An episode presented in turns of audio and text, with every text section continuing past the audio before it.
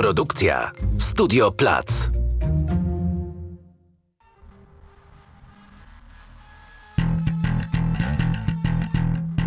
Nazywam się Barbara Klicka, a to jest podcast dwutygodnika magazynu o kulturze. Dzień dobry, witam Państwa w kolejnym podcaście dwutygodnika magazynu o kulturze. Punktem wyjścia do dzisiejszego spotkania stał się tekst Renaty Lis pod tytułem Ciasto na koniec świata. Autorka zarysowuje w nim krajobraz wielopoziomowego kryzysu, wobec którego literatura, przynajmniej ta pisana przez nią samą, to ważne, e, radykalnie zmienia swoje stawki i zainteresowania. Lis pisze: Wypisałam się z fanklubu literackich Gilgameszów, Hektorów, Rolandów, którzy latami rzeźbili jedno zdanie, otaczali czcią swoje bruliony i wieczne biura, a także wzajemnie się celebrowali w nadziei, że po ich śmierci pisarskie archiwa będą żywić pokolenia badaczy i komentatorek. I dalej, oto formuła mojego paradoksu. Jestem pisarką i chcę być z innymi. Do tekstu Lis odniósł się polemicznie Piotr Paziński, wskazując między innymi na to, że jest to, jego zdaniem, tu cytat, kolejna wypowiedź z ostatnich miesięcy, w której kwestionuje się sens literatury, ale też mówi, czym literatura powinna być w czasach kryzysu, a czym być nie powinna. O tym więc, jak sens literatury rozumieją uczestnicy tej polemicznej rozmowy, jakich stanowisk bronią i o tym, czy na pewno nie da się pomyśleć ich racji jako nieprzeciwstawnych, porozmawiam dziś z Renatą Lis, e, pisarką, tłumaczką i autorką tekstu, do którego się dziś odwołujemy. Cześć Renato. Cześć, cześć. I Piotrem Pazińskim, pisarzem, tłumaczem, filozofem, autorem tej polemiki, do której również się odwołujemy. Cześć Piotrze. Dzień dobry. Dzień dobry. Mam wrażenie, że nasza dzisiejsza rozmowa będzie echem wielu rozmów, w których już w ten czy inny sposób uczestniczyłam, ale tak mi się wydaje, te rozmowy udaje im się czasem używając języka polskich biskupów, ubogacać krajobraz literacki, więc zróbmy to solidnie, spróbujmy i zarysujmy najpierw pola, po których się poruszamy. Renato, w swoim tekście piszesz o luźniejszych literackich splotach, o niedoskonałościach formy, które przeciwstawiasz formie domkniętej i wycyzelowanej. Ty, Piotrze, piszesz, że nie lubisz luźnego pisania, wolisz gęściochę tak napisałeś. Czy każdy z Was mogłoby wytłumaczyć, co dokładnie ma na myśli? Najlepiej z przykładami, bo bardzo bym była wesoła i z radością przywitałabym przykłady. Renato, co to jest luźny splot? Kto go uprawia? Wiesz, to jest, e, obawiam się, że będziemy mieć jakiś kłopot tutaj może z, ze zdefiniowaniem tych pojęć, bo na przykład nie jestem przekonana, czy ta gęściocha, o której mówi Piotr, to jest rzeczywiście przeciwieństwo tego, co ja rozumiem przez e, taki właśnie szczelny, wypolerowany marmur, tak? To wydaje mi się, że to są takie może właśnie porównania z różnych bardzo zakresów i, i ja właśnie wydaje mi się, że być może niekoniecznie tutaj jest jakaś sprzeczność żeby od czegoś zacząć, bo właściwie jest to niesłychanie trudne do uchwycenia z którejkolwiek strony. Co rozumiem przez luźny splot, a co rozumiem przez nieluźny splot. Więc ja odwołuję się w swoim tekście do Flauberta, nie przypadkiem właśnie do tego pisarza. Znam go dość dobrze, ponieważ y, zajmowałam się nim, napisałam o nim książkę eseistyczną, biograficzną, y, w której skupiałam się w, w ogromnym stopniu właśnie na jego metodzie pisarskiej oraz na jego sposobie rozumienia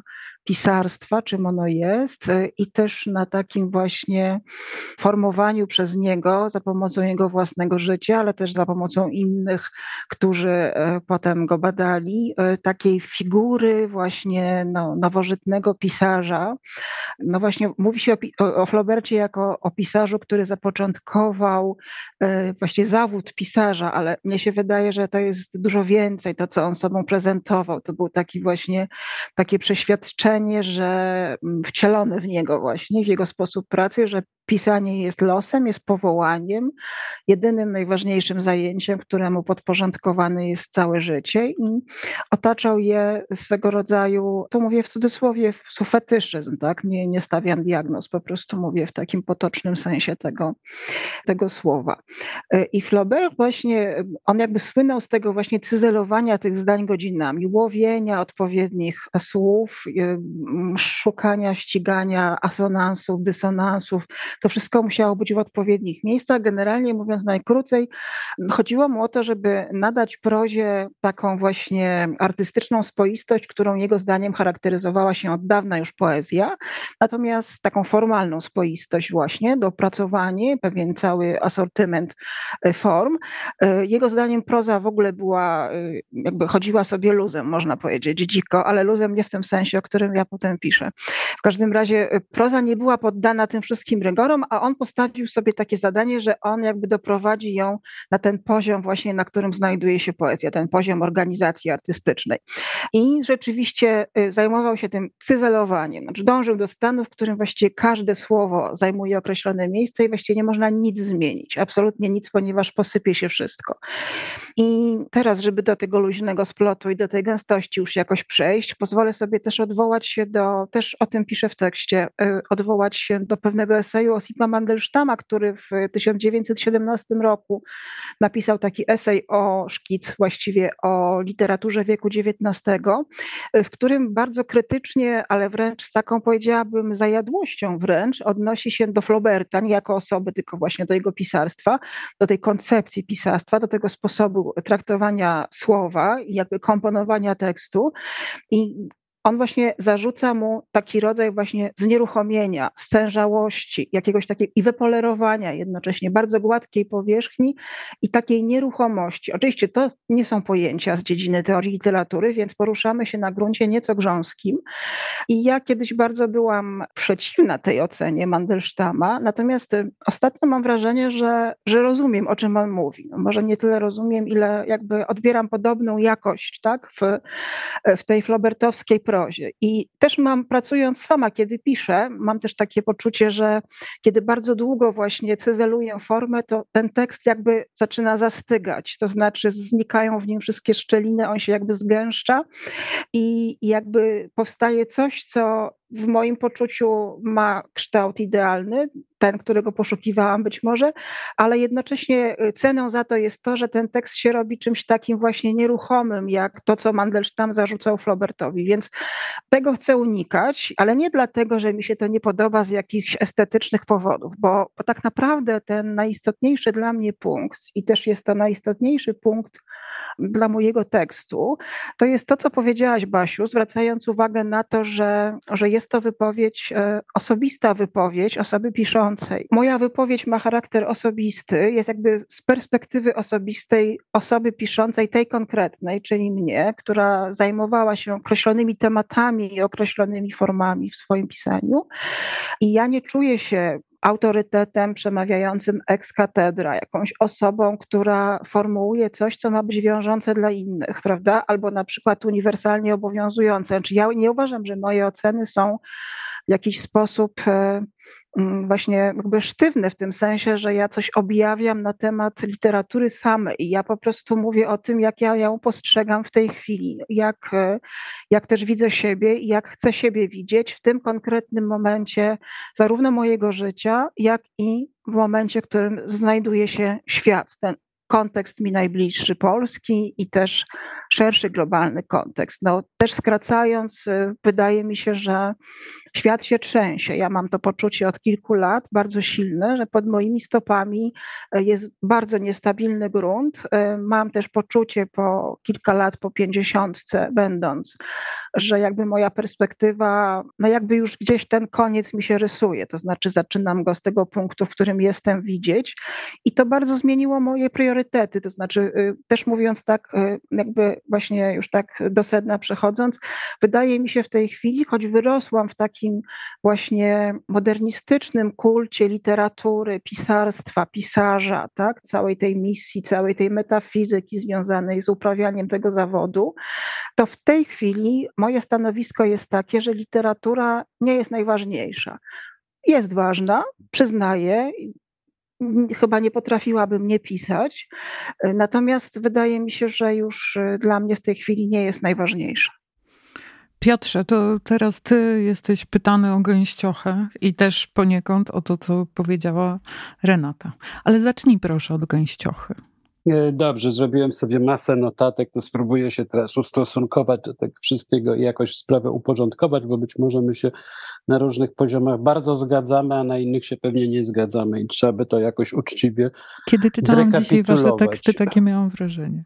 Ja w ogóle wyszedłem znaczy od tego sporu o gęściochę, wpisując komentarz pod tekstem Renaty i wyszedłem najpierw od jej bardzo interesującego szkicu posłowia do jednego z tomów wznawianego właśnie dzieł wszystkich e, Zebalda Camposanto, gdzie Renata stawia taką trochę opozycję pomiędzy dokończonymi dziełami Sebalda, stawiając no najwyżej Pierścienie Saturna, skądinąd jedną z moich ulubionych książek, która wywiera na mnie wciąż taki hipnotyczny wpływ i taką myśl, że jeśli nie umiem tak dobrze, to może w ogóle warto sobie dać spokój z pisaniem. I zbiór jego niedokończonych urywków, rozgrzebanych fragmentów książki o Korsyce i artykułów Camposanto. Trochę waloryzując ten drugi kosztem pierwszego, znaczy pokazując, że pierścienie Saturna rzeczywiście są taką strukturą domkniętą. Nie jest zresztą pierwszą autorką, która taki zarzut tej książce stawia. Natomiast Camposanto jest właśnie, ma strukturę luźniejszą. To znaczy jest poniekąd raportem z klęski, jest raportem e, z tego, że się nie udało. Rozgrzebaliśmy książkę, nie dokończyliśmy artykułu, śmierć przecięła pisanie ważnej książki, a jakieś akapity z czegoś, co nam się udało, przenieśliśmy do innego tekstu i, i to jest e, dowód na to, że na naszą własną niedoskonałość artystyczną i na to, że nie musimy wydawać z siebie dzieł doskonałych, albowiem doskonałość stoi jakby w sprzeczności z naszą własną ontyką, z naszym własnym doświadczeniem egzystencjalnym. Ja się poniekąd zgadzam. Tutaj troszkę chłopcem do bicia stał się modernizm, ale przecież w gruncie rzeczy jakby wziąć nawet i Flauberta, i rozgrzebanego Buwarda i Pekuszeta, ale też i, też i późniejsze dzieła modernizmu, to większość z nich to są raporty z klęski. Może mój ulubiony Joyce, może jemu się Ulises udał i go domknął, inne książki późniejsze rozgrzebał, ale wszystkie powieści Kawki, to jest jego, większość jego opowiadań, to jest raport z klęski, to jest pisanie człowieka, który pisał, pisał, rozgrzebywał, nie kończył. Człowiek bez właściwości Muzila jest raportem z klęski, że nie da się napisać tak wielkiego dzieła, no nie popadłszy w wewnętrzne sprzeczności i w poczucie zmarnowanego czasu. E, więc tutaj modernizm nie byłby znakiem w moim poczuciu e, czy metonimią doskonałości, takiej parnasistowskiej doskonałości, która byłaby domkniętą literaturą. Więc tu się po prostu rzeczywiście może nie zgadzamy co do interpretacji samego modernizmu.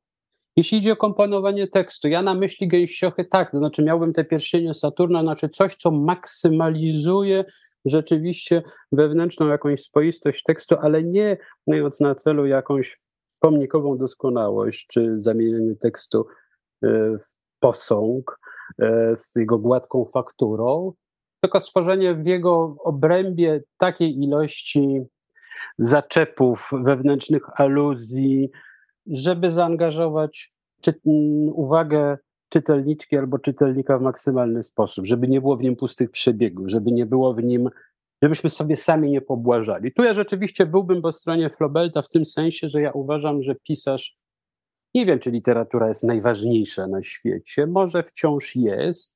Nie wiem, czy moje życie związane z literaturą jest związane z literaturą, dlatego że ja uważam, że nie ma nic ważniejszego od literatury. Czy może dlatego, że uważam, że literatura jest jakimś usprawiedliwieniem mojej własnej egzystencji, tak? To znaczy, żyję po to, żeby pisać i pisanie jest jakby taką racją dostateczną mojego życia. Czy to jest podszyte pychą, czy to jest podszyte rozpaczą, to ja tego nie umiem powiedzieć. Y, dość rzec, że moje rozumienie tej gęściochy stąd się bierze. Gęściocha to jest coś, co angażuje uwagę czytelniczki bądź czytelnika na długo, na lata być może, coś, co wywiera na nich jakiś taki hipnotyczny wręcz wpływ. Tego szukam w ogóle w literaturze i tego szukam w takich tekstach. E, tu się pojawił zarzut y, drugi, tak, czy druga myśl, czy drugi argument, że w dzisiejszych czasach, znaczy w czasach katastrofy y, światowej, i tutaj ja jestem, obawiam się po stronie Renaty Listów, znaczy, że my dość podobny sposób odbieramy naszymi sensorami to, co się na świecie dzieje i raczej i raczej jesteśmy braćmi i siostrami w pesymizmie niż w optymizmie. Że innymi słowy, nie wypada takiej prozy gęstej y, tworzyć, to znaczy, że ona jest jakby troszkę przywilejem na lepsze czasy, czy czymś takim, że dzisiaj już, kiedy wszystko się wali, nie powinniśmy tego robić. Powinniśmy może bardziej się wychylić ku czytelnikowi, zamiast pieścić własne ego. Tak to zrozumiałem, przy czym ja uważam, że tworzenie gęściochy nie jest pieszczeniem własnego ego. To znaczy jest raczej właśnie maksymalnym wychyleniem się ku czytelnikowi. To znaczy ja tworząc pewien twór w moim poczuciu doskonalszy niż mniej doskonały, piszę list do moich czytelników, list w butelce. Każdemu wysyłam pojedynczo. Z tego się może tworzyć, ale nie musi jakaś wspólnota. Być może to zawsze jest, po prostu ma charakter binarny, takich ogniw absolutnie pojedynczych, z których żadna wspólnota większa nie powstanie, ale ktoś, być może jeden człowiek, być może troje ludzi, czworo, siedmioro przyjmie ten komunikat do siebie i, i coś z tego dla siebie weźmie. Tak bym rozumiał też jakąś rolę swoją jako osoby piszącej. No.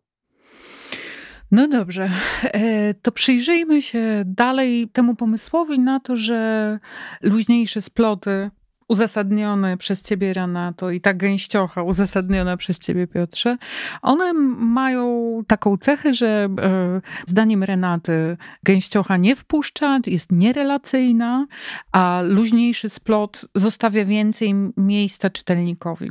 Ty, Piotrze, mówisz nie, to jest e, sytuacja, w której ten mój list jest taki bardzo precyzyjnie wymierzony i napisany z większym szacunkiem do czytelnika, bo wysyłam mu coś, co nad czym pracowałem długo i starannie.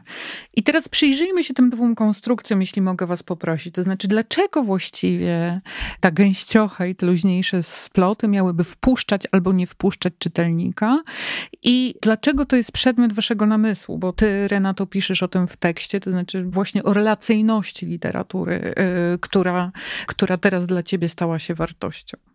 Ja przede wszystkim chyba musiałabym się jeszcze odnieść troszeczkę najpierw do tego, co powiedział Piotr Paziński.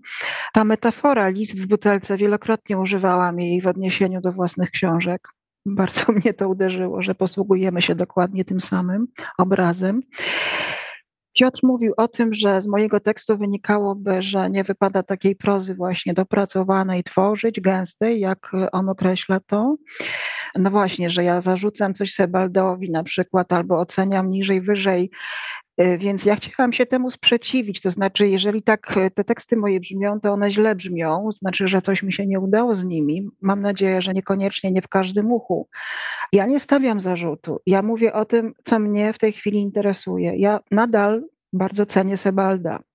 Y, jego wspaniałe książki są rzeczywiście przykładem absolutnego mistrzostwa.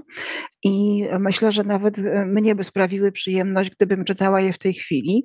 Natomiast e, to nie jest to, czego w tej chwili poszukuję w literaturze. Po prostu wprowadzam ten czynnik e, czasu, procesu, jakim jest nasze życie. Kiedyś mnie to niesłychanie zachwycało, teraz nie, ale to nie znaczy, że zmieniłam zdanie na temat wartości takiej literatury. Zebald pozostaje nienaruszony, niewzruszony jako mistrz pewnego typu Dla mnie ten typ pisarstwa ani nie chcę go sama uprawiać, uprawiać, ani e, tego typu dzieła nie są dla mnie, nie są dla mnie w tej chwili interesujące, choćby noblista tegoroczny. Tak? To jest, e, Kinga Dunin napisała właśnie recenzję o tym, że jest rozczarowana tegorocznym Noblem, e, o tym właśnie laureacie i ja mogłabym się podpisać pod jej tekstem obiema rękami po prostu. To dokładnie to nie interesują mnie już takie książki, po prostu i tylko tyle. To jest po prostu moje zdanie. Natomiast, e, że ktoś może chcieć je czytać albo pisać w tym, w tym duchu, czy w takim właśnie e, stylu, sposobie rozumienia e, twórczości literackiej, proszę bardzo. To jest sprawa tego, co uważamy za wartościowe i czemu chcemy poświęcić swoje życie w tym właśnie określonym momencie relacyjność mówisz, tekst wpuszcza, nie wpuszcza. Te... Też nie chciałabym, żeby te moje luźne sploty brzmiały jak jakieś niedbalstwo, bo trochę można było z tego, co mówił Piotr Paziński, tak wywnioskować, że właśnie ten taki właśnie maksymalnie doskonały szlif e, kontra jakieś puszczenie, tak, że ja puszczam sobie tekst. No wydaje mi się, że moja książka, również ostatnia, y, jest dobrze napisana i to nie jest tak, że ja przestałam w ogóle zważać na to, co piszę. Zresztą wydaje mi się, że nie umiałabym tak naprawdę źle napisać e, tekstu pewne umiejętności się już ma i tyle. To, co jakby dla mnie jest w tym wszystkim najważniejsze, to jest jakby pozycja wewnętrzna, postawa wewnętrzna.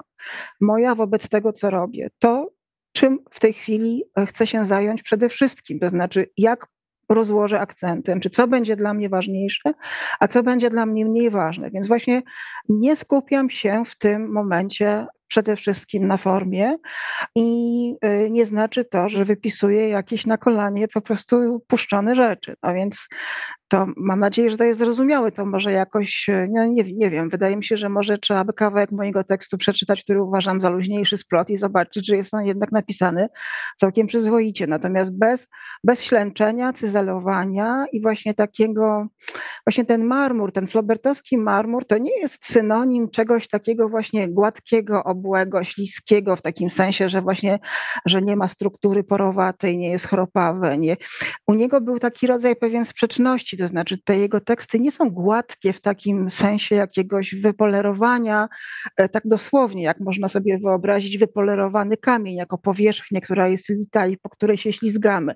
On jakby łączył pewną taką e, właśnie mięsistość, tak, jakąś taką właśnie, to takie były rzeczy, które właśnie miały być jakby, miała być sprężystość i taka właśnie mięsistość tygrysa połączona z, e, z idealnym wyglądem marmuru, ale jakby to to, nie oznacza właśnie czegoś, co nazywamy potoczystym stylem. Tak? To nie jest to. Styl Flauberta nie jest taki. Natomiast całość, kiedy się to czyta, jest to taka pewna ściana słów, która, która właśnie jest do podziwiania, i w tym tekście można u niego zawsze dużo robić. To, co mówisz o różnych zaczepach, o jakichś właśnie takich pozostawionych dla czytelnika miejscach, które jakby się komunikują między sobą w obrębie tekstu, które można odkrywać u Roberta, to wszystko jest, ale, ale jakby ten, ten sposób jakby ukształtowania tej słownej materii, czy widać, że on nad tym po prostu długo siedział i że właśnie zależało mu na tym, żeby uzyskać jakby tę doskonałość i że e, jakby to był jego główny cel.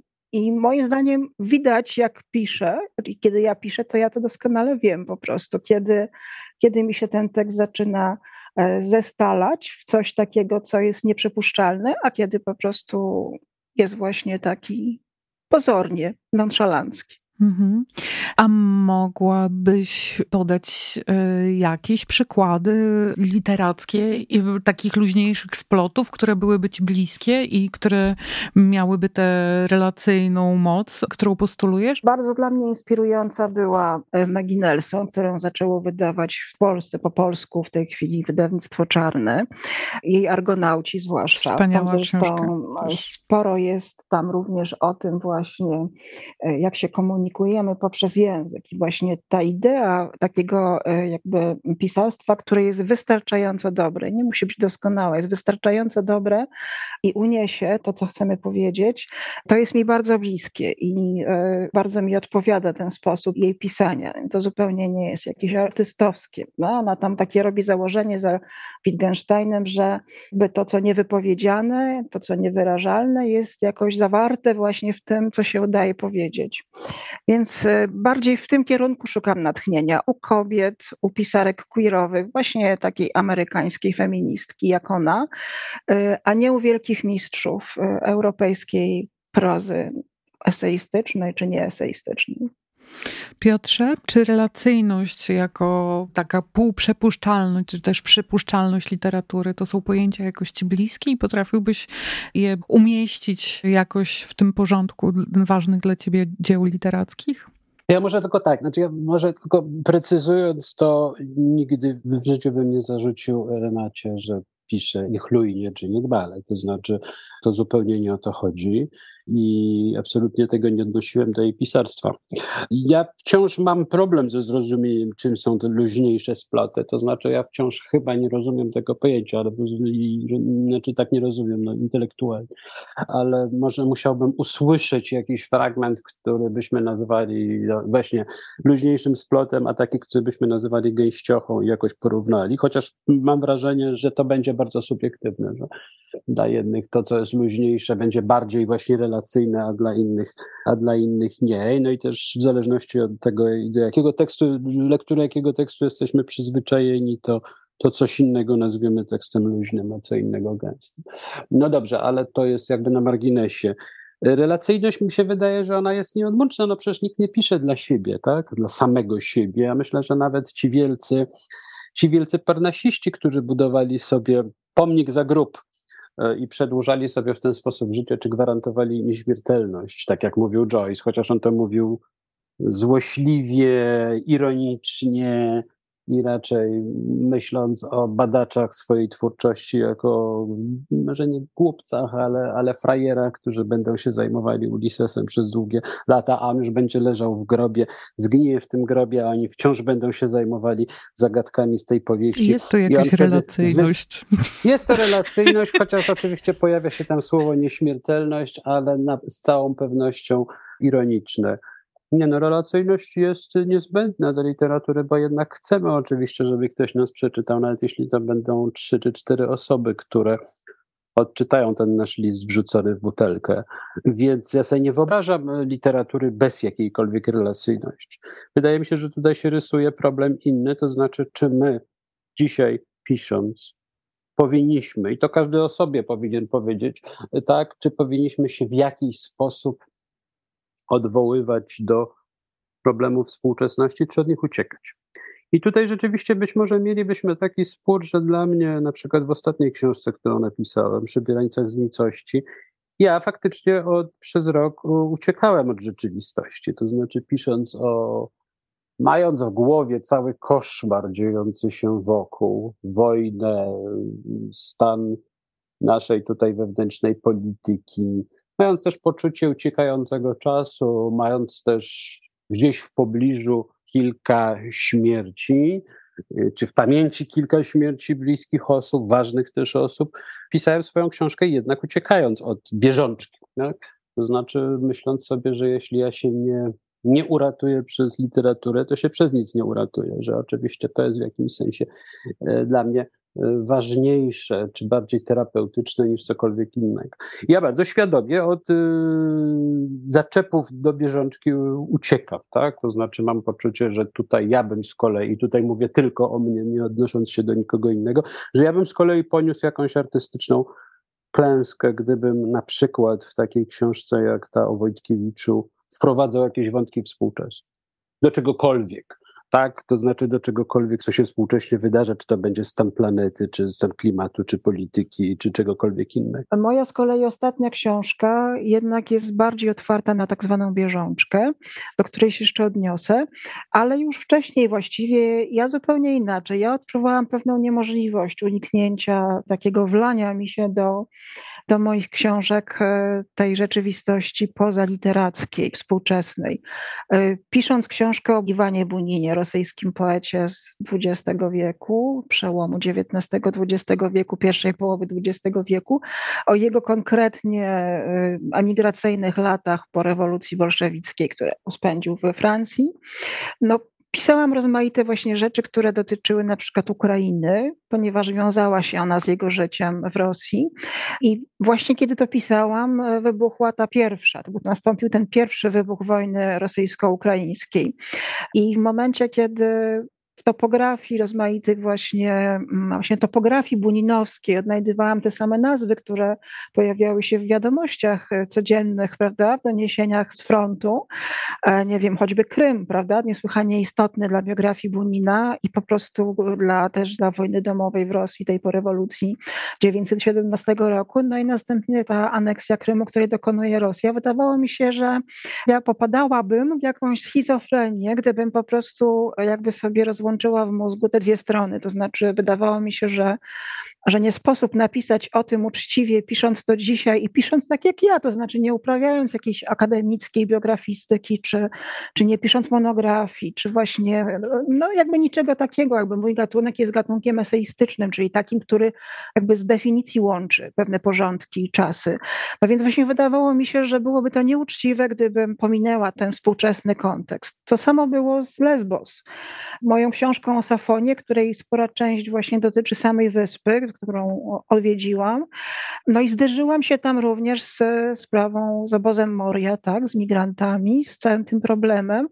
I to z kolei, to nie było tylko wtargnięcie takiej właśnie rzeczywistości pozaliterackiej do mojego literackiego eseju, ale też y, te tematy zaczęły jakoś współgrać ze sobą. To znaczy ten współczesny kontekst, y, taki właśnie społeczno-polityczny, y, jakby zaczął bardzo fajnie rezonować z, jakby poprzez temat wykluczenia, tak, jakby bardzo takich właśnie egzystencji pozbawionych zakorzenienia, które po prostu takich właśnie osób, tak, bytów, które nie są u siebie, tam gdzie są, jakby o takich właśnie specjalnych, powiedziałabym, egzystencjalnych kondycjach, które zaczęły się jakoś dziwnie nakładać, właśnie tego wykluczenia w świecie heteronormy i, i wykluczenia e, uchodźców, migrantów w świecie zakorzenionych tutejszych, to zaczęło jakoś wzajemnie się oświetlać i wzajemnie ze sobą grać i dlatego też e, ja to bardzo przywitałam z, z radością w swojej książce. Wpuściłam z wielką z wielkim zadowoleniem, z wielką satysfakcją i uważam, że to moją książkę wzbogaciło.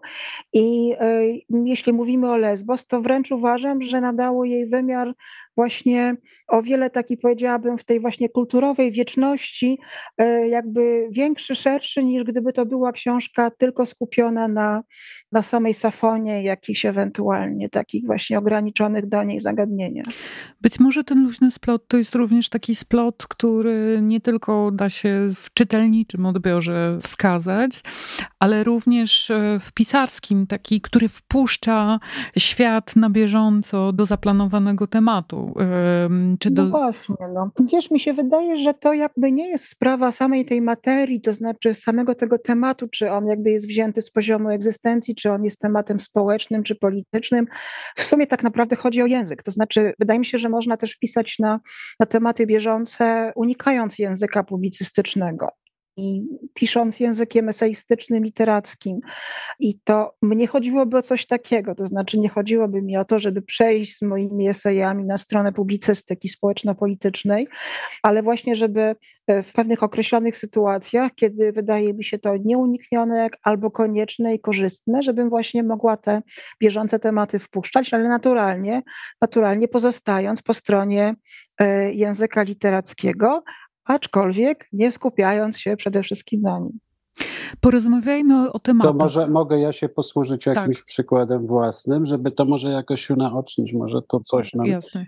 Otóż przypomina mi się, jak parę lat temu oddałem jeden z takich kawałków e, literackich z poprzedniej książki Atrapy Stworzenia do redakcji jednego z czasopism i tam jest taki fragment, tekst się nazywał Rzeź Ptaków, jest taki fragment o polowaniach arcyksięcia Franciszka Ferdynanda Pamiętam. w austriackich lasach, który no, wytrzebił y, niemalże całą zwierzynę w lasach Tyrolu, Styrii, Karentii. Miał na sumieniu już nie wiem, 100 tysięcy zabitych zwierząt w ciągu swojego e, życia. To były jakieś ilości zupełnie przerażające. Napisałem to wszystko, oddałem tekst i redaktorka, która się tym tekstem zajmowała, strasznie chciała, żebym dodał akapit współczesny. Akapit mówiący o tym, że już także dzisiaj austriackie lasy są wytrzebione ze zwierzyny, y, że grozi nam katastrofa ekologiczna y, na tamtych terenach. Ja się na to zgodziłem, napisałem kilka zdań, uważam, że artystycznie słabszy, które dodałem tam. I nadal uważam, że popełniłem błąd, to znaczy, że ja popełniłem, no zgadzałem się, no dobrze, redakcja chce, to, to ja się zgadzam. Uważam, że te kilka zdań jest słabszych, dlatego że ono sprawia wymowę tekstu, ponieważ każdy inteligentny czytelnik czytając o e, rzeziach zwierząt urządzonych przez Franciszka Ferdynanda domyśli się, że ja również piszę o współczesności. No ja nie muszę tego dopowiadać, nie muszę tego dociskać. I zły jestem za ten akapit do dzisiaj, bo on mi tak, mam wrażenie, jest obcym wtrętem, no, takim, który psuje psuje tekst w ten sposób, że mówi czytelnikowi, powinieneś to rozumieć tak, tak, tak i to ma zaczep współczesności. E, I tu bym chyba rozumiał gęściochę w tym sensie, że w tekście gęstym takich zdań by nie było, one by nie musiały być, one, one by się, tekst by się tłumaczył sam przez się.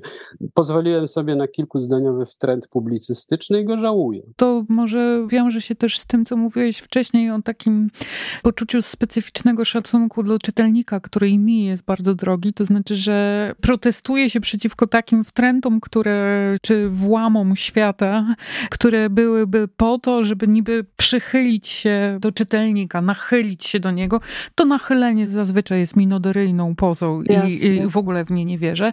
Natomiast y, czy to na pewno są stanowiska opozycyjne? Bo mi się wydaje, że to jest sztuczna opozycja, taka opozycja pod tytułem albo publicystyka i świat, albo dbałość o formy, albo y, literackość, albo ciasto. Przepraszam, to mówię grupą. Muszę jeszcze powiedzieć jedną rzecz, bo jakby tu nie chodzi właśnie o przychylenie się do czytelnika. Ja rozumiem ten przykład, który tak. podał Piotr i myślę, że oceniałabym to podobnie.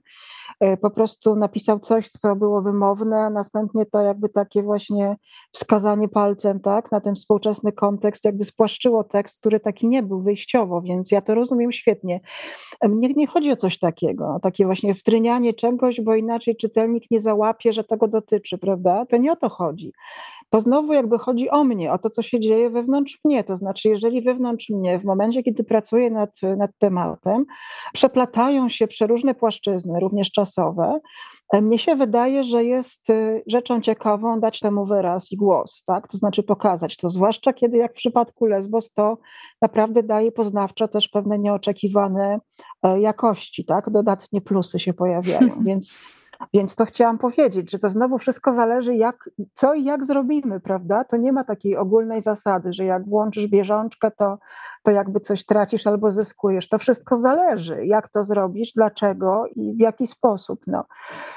Jeszcze chciałam się odnieść do bieżączki, jeżeli można, bo e, to włączanie, niewłączanie bieżączki, e, skupienie się na tematach egzystencjalnych, które są w pewien sposób wieczne, tak? czy w każdym razie są długotrwałe w inny sposób i jakby w in, na innym poziomie rzeczywistości one w ogóle istnieją i w nas, i w ogóle, i w naszych czytelnikach. Ja po prostu jestem w takiej sytuacji, że należę do nieheteronormatywnej mniejszości w Polsce i na ciężar egzystencji, którego też doświadczam, jak my wszyscy, nakładają mi się jeszcze uwagi uwarunkowania społeczno-polityczne, które dotyczą mnie bezpośrednio. I z mojej strony na przykład taka decyzja, żeby nie wchodzić w ten rejestr, e, oznaczałaby, że ja w zasadzie jakoś się alienuję sama do siebie i, e, i pozostawiam pewne sprawy, na które mogłabym mieć wpływ własnemu biegowi, tak? Więc wydaje mi się, że ja nie mam do końca, no użyję tutaj słowa luksus, nie chcę Piotrze, żebyś reagował na to, tak właśnie tutaj, no, jakby to nie jest znowu jakiś przytyk, zarzut, ani oceniające stwierdzenie, ale widziałabym to jako pewien luksus, gdybym na przykład mogła zupełnie spokojnie sobie dać z tym spokój i w ogóle nie ingerować w świat, tak? No, wydaje mi się, że mogłabym, ale nie chcę tego w ten sposób zrobić. To też e, wynika z takiego poczucia, że zewnętrzne i wewnętrzne są jakoś bardzo daleko od siebie położone, podczas kiedy na przykład w moim odczuciu bywają bardzo półprzepuszczalne. Bywają, bywają. To wszystko właśnie zależy, jak ty jakby, jak ta twoja pisarska osoba jest skonstruowana wewnętrznie. No właśnie, u mnie to jest tak, że te płaszczyzny bardzo się przenikają. No, tak. Chciałabym bardzo porozmawiać o temacie. To Piotrze o tym zacząłeś mówić. Powiedziałeś bieżączka, ale w ogóle temat. Y, już zejdźmy z bieżączki. Porozmawiajmy o tym, bo ty na to piszesz, że zwykłaś sobie od pewnego czasu zadawać pytanie, czy gdybyś miała wkrótce umrzeć, ta historia, którą zaczynasz opowiadać, byłaby warta opowiedzenia w tym czasie. Ty natomiast, Piotrze, piszesz, e, że pracę w języku uważasz za element kluczowy roboty pisarza, cel, a nie środek. I teraz porozmawiajmy chwilę, jak te dwa stanowiska mają się do siebie. Tutaj troszkę ta opozycja się nam zwichrowała, bo z niej wynikałoby, że ja to uważam, że należy cyzelować zdania i właśnie pracować nad językiem, a Renata, że w obliczu rychłej śmierci należy prędko coś pisać i tak dalej, ale żadne z nas tego nie twierdziło. Więc, e, bo oczywiście tutaj było dramatyczne pytanie, co w ogóle zrobić w, w perspektywie kurczącego się czasu, tak? Już, no, Mamy obydwoje już jakby parę lat więcej niż mieliśmy kilka lat temu, w związku z tym się zastanawiamy, co jeszcze zdążymy zrobić. No i to jest oczywiście dramatyczne pytanie egzystencjalne, na które ja nie mam odpowiedzi. Znaczy każdy udziela sobie odpowiedzi, jakiej chce. No, rozumiem, że ktoś może mieć poczucie, że musi napisać jeszcze 20 tomów, nie wiem, czego? No, wielkiej powieści o Warszawie, tak? Ktoś inny będzie cyzelował trzy sonety do swojego zgonu, choćby on nastąpił za 40 lat. Tutaj nie ma. A ktoś inny na przykład postanowi sam siebie zagłuszyć publicystyką, albo przeciwnie, wyjść z założenia, że furda sonety albo wielka powieść. Świat jest w takiej kondycji, że naprawdę należy oddać swoje pióro na służbie światu i to też będzie odpowiedź satysfakcjonująca i moralnie upoważniona, być może nawet mm, bardziej upoważniona niż cyzelowanie zdań. Natomiast druga opozycja to jest ta opozycja pomiędzy formą a treścią. No, tutaj chyba my się coraz bardziej zgadzamy w tej rozmowie, co się oczywiście robi przewidywalne, tak, że przecież żadne z nas by nie powiedziało, że forma i że, że, że no więc właśnie. Tak, że, że forma jest nieważna albo treść jest nieważna. Wydaje mi się, że każdy z nas pracuje nad formą i każdy z nas pracuje nad jakąś treścią, że tutaj nie ma sprzeczności. Tak? Nikt tu nie postuluje, ani Renata Lis nie proponuje odrzucenia formy na rzecz treści. Ja, nie zajmuję się wyłącznie czystą formą, bo jak wiem nazwiska czego ona nigdy nie zaistniała. Jasne, jasne. No tak, rzeczywiście to zaczyna być bardzo trudne tutaj dramaturgicznie. Oczywiście, że no treść czy forma to jest znowu, to mnie prowadzi do Flauberta, który właśnie miał to, to słynne marzenie, żeby napisać właśnie taką powieść, która nie będzie miała tematu, tak powieść o niczym. To był jego ideał artystyczny, o którym zwierzył się swojej kochance kiedyś w jednym z listów, że właśnie marzy o czymś takim jak książka o niczym.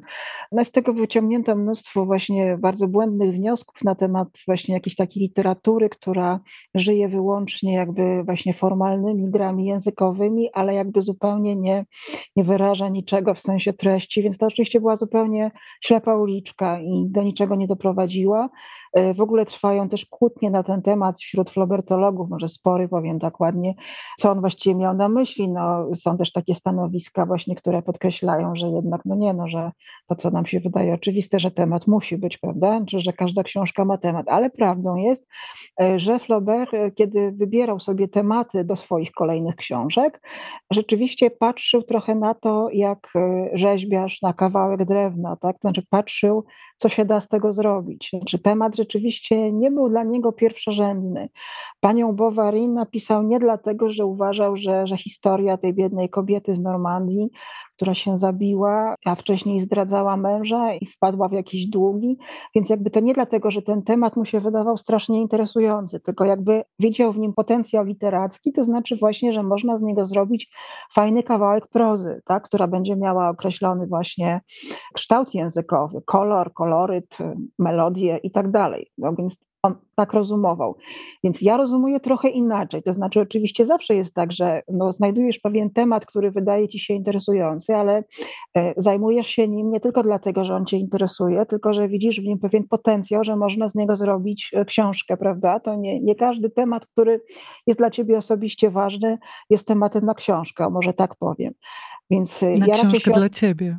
No dla mnie, tak, dla mnie. Gdy się odnoszę tak, do sytuacji tak. takiej, że na przykład e, powiedzmy mam e, jakieś kilka pomysłów, e, które wydają mi się rokować jako materiał na książkę dla mnie. No i właśnie wybiorę ten, który też jako temat mnie najbardziej interesuje i właśnie przechodzi ten test, tak, że warto mu poświęcić być może ostatnie lata nasze na tej ziemi albo tylko moje na tej ziemi. Dobrze, to na koniec zajmijmy się sprawą geniuszu i rozstrzygnijmy to raz na zawsze. Renato, pisałaś, piszesz w swoim tekście, że straciłaś wiarę w geniusz literacki i znielubiłaś arcydzieła. Piotrze, nie widzę twojego wyrazu twarzy teraz, więc... E, ale czy ty wciąż wierzysz w arcydzieło? Ojejku, to musielibyśmy zdefiniować pojęcie arcydzieła, no. bo ja nie wiem tak naprawdę, co to jest arcydzieło i nie mówię tego zaczepnie ani złośliwie. Tak, to znaczy książki, które ja czytam, e, no nie wiem, wrzuciłem tutaj nazwiska wcześniej kilku modernistów znanych, to są albo rzeczy niedokończone, czy proces Kawki, czy zamek jego jest arcydziełem, no w jakimś sensie jest, jeśli powiedzieć o książce, która nas wciąga tak bardzo, że nie możemy się od niej uwolnić przez całe lata. Czy to wypełnia znamiona arcydzieła? Nie wiem, nie umiem powiedzieć. E, czy Ulises jest arcydziełem? Nie wiem, nie umiem powiedzieć, czy poświęciłem Ulisesowi kilkanaście lat życia, analizując go, pisząc doktorat i zajmując się nim, bawiąc się nim, traktowałem go jako przygodę, jako wyzwanie intelektualne, jako labirynt, jako zabawę. Nigdy nie myślałem o Ulisesie jako arcydziele, chociaż być może gdzieś użyłem publicystycznie słowa arcydzieło Jamesa Joyce'a, ale to tak naprawdę było słowo puste, znaczy bez znaczenia. Nie wiem, co to są arcydzieła. To znaczy, mm-hmm. rzeczywiście, szczerze mówiąc, nie wiem i chyba mnie to nie za bardzo interesuje. Jeśli miałbym gdzieś tutaj, no to znowu, bo to nie wiem, czy to będzie spór między nami, czy przeciwnie, dla mnie coraz ważniejsze jest chyba ten wymiar przygody. Pamiętam taką dyskusję, no właśnie życzonym Ulisesie, bo się tak nim posłużę, e, jak przed jakimś rokiem e, wśród, no wszystko, całe pół naszego życia dzieje się na Facebooku, więc i to się działo na Facebooku. Dyskusja o tym, czy Ulises, nowy przekład Macieja Świerkockiego powinien zostać nagrodzony, czy powinno się ustąpić innym, może ważniejszym, może bardziej bieżącym książkom, może e, mniej doskonałym, czy znowuż stawiamy, dajemy nagrodę czemuś, co stoi na cokolwiek arcydzieła. Ja wtedy zareagowałem dość gwałtownie, ta dyskusja nabrała tempa i objęła bardzo wiele różnych stanowisk, skądinąd bardzo interesujących ale napisałem, że to jest przede wszystkim przygoda. Zostawcie w cholerę arcydzieło. No to jest przygoda, albo wchodzisz w przygodę, albo nie. Tutaj nie ma żadnego przymusu, bo może być równie dobrze ktoś y, czytać i mieć przygodę z innymi książkami.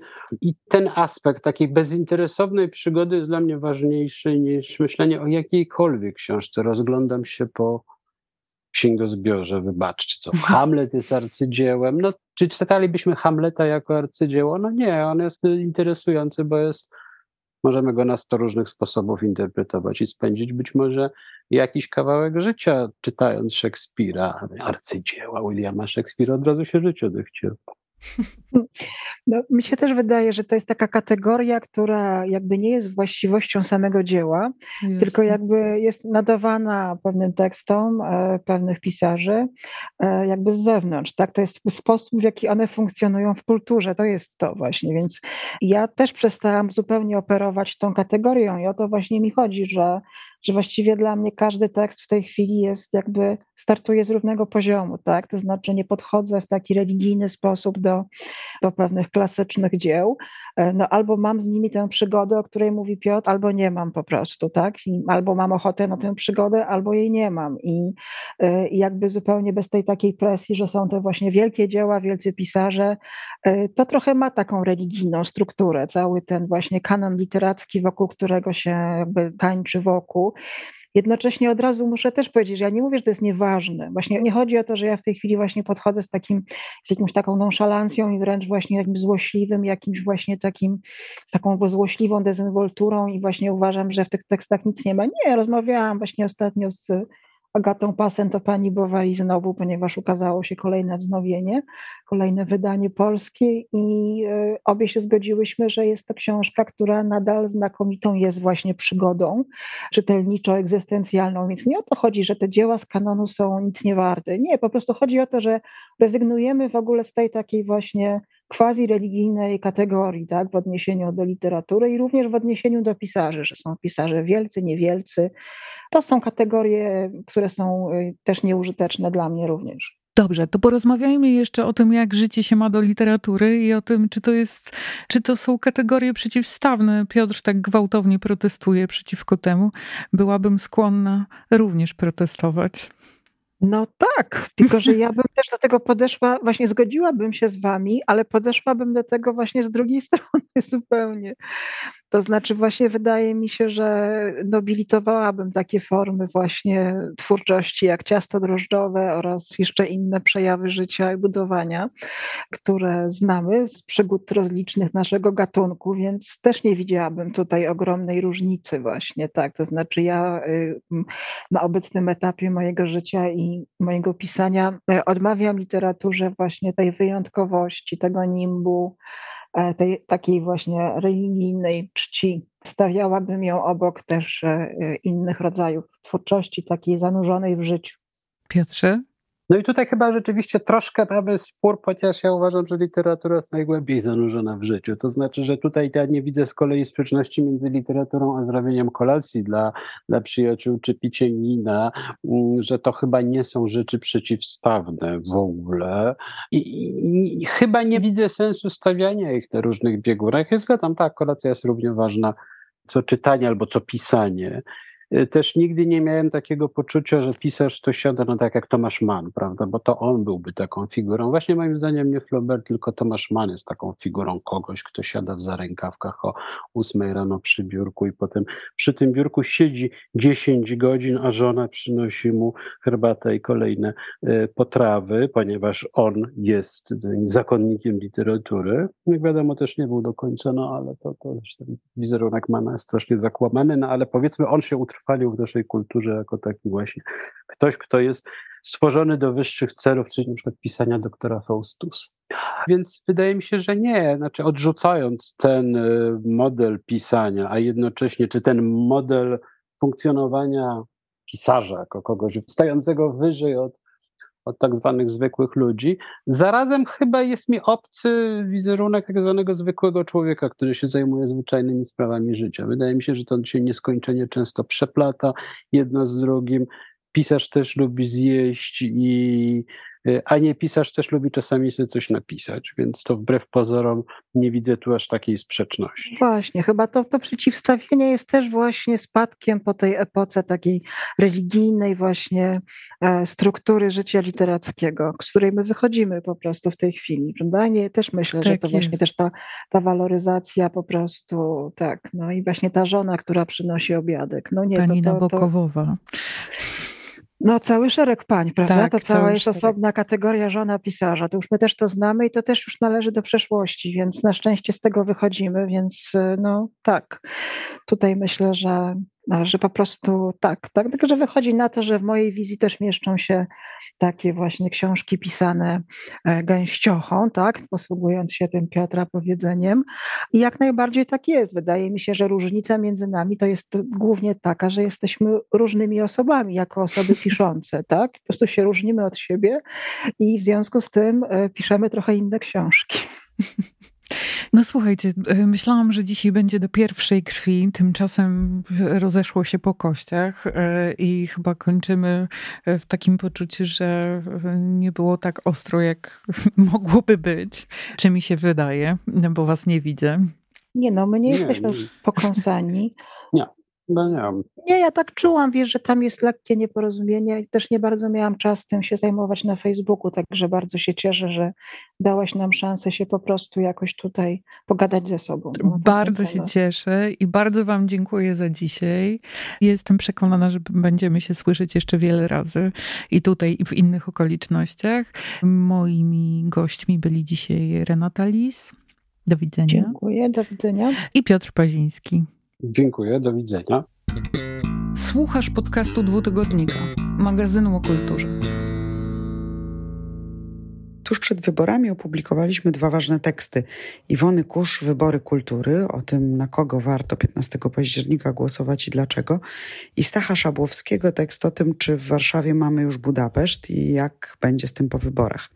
Tekst kończył się wezwaniem do urn, ale jego tytuł zdecydowanie się nie zdezaktualizował. Brzmi Finisarz. Poza tym w tym tygodniu w numerze Wracamy do Kultury rozmawiamy z Konradem Niemirą, autorem książki o Norblinie i Wirą Achajewą, autorką książki W cieniu imperium, kulisy ukraińsko-rosyjskiej wojny kulturowej. Recenzujemy też powieść Małgorzaty Niemczyńskiej, książkę Chodkowskiego i Libery, spektakl Mariny Otero, łakome Małgorzaty Lebdy oraz film Cicha dziewczyna. Zapraszam do czytania. Redaktorka prowadząca numer Zofia Król. To był podcast dwutygodnika magazynu o kulturze. Dżingiel, Małgorzata Tekla-Tekiel. Dwutygodnik jest wydawany przez Dom Spotkań z Historią, Instytucję Kultury Miasta Stołecznego Warszawy.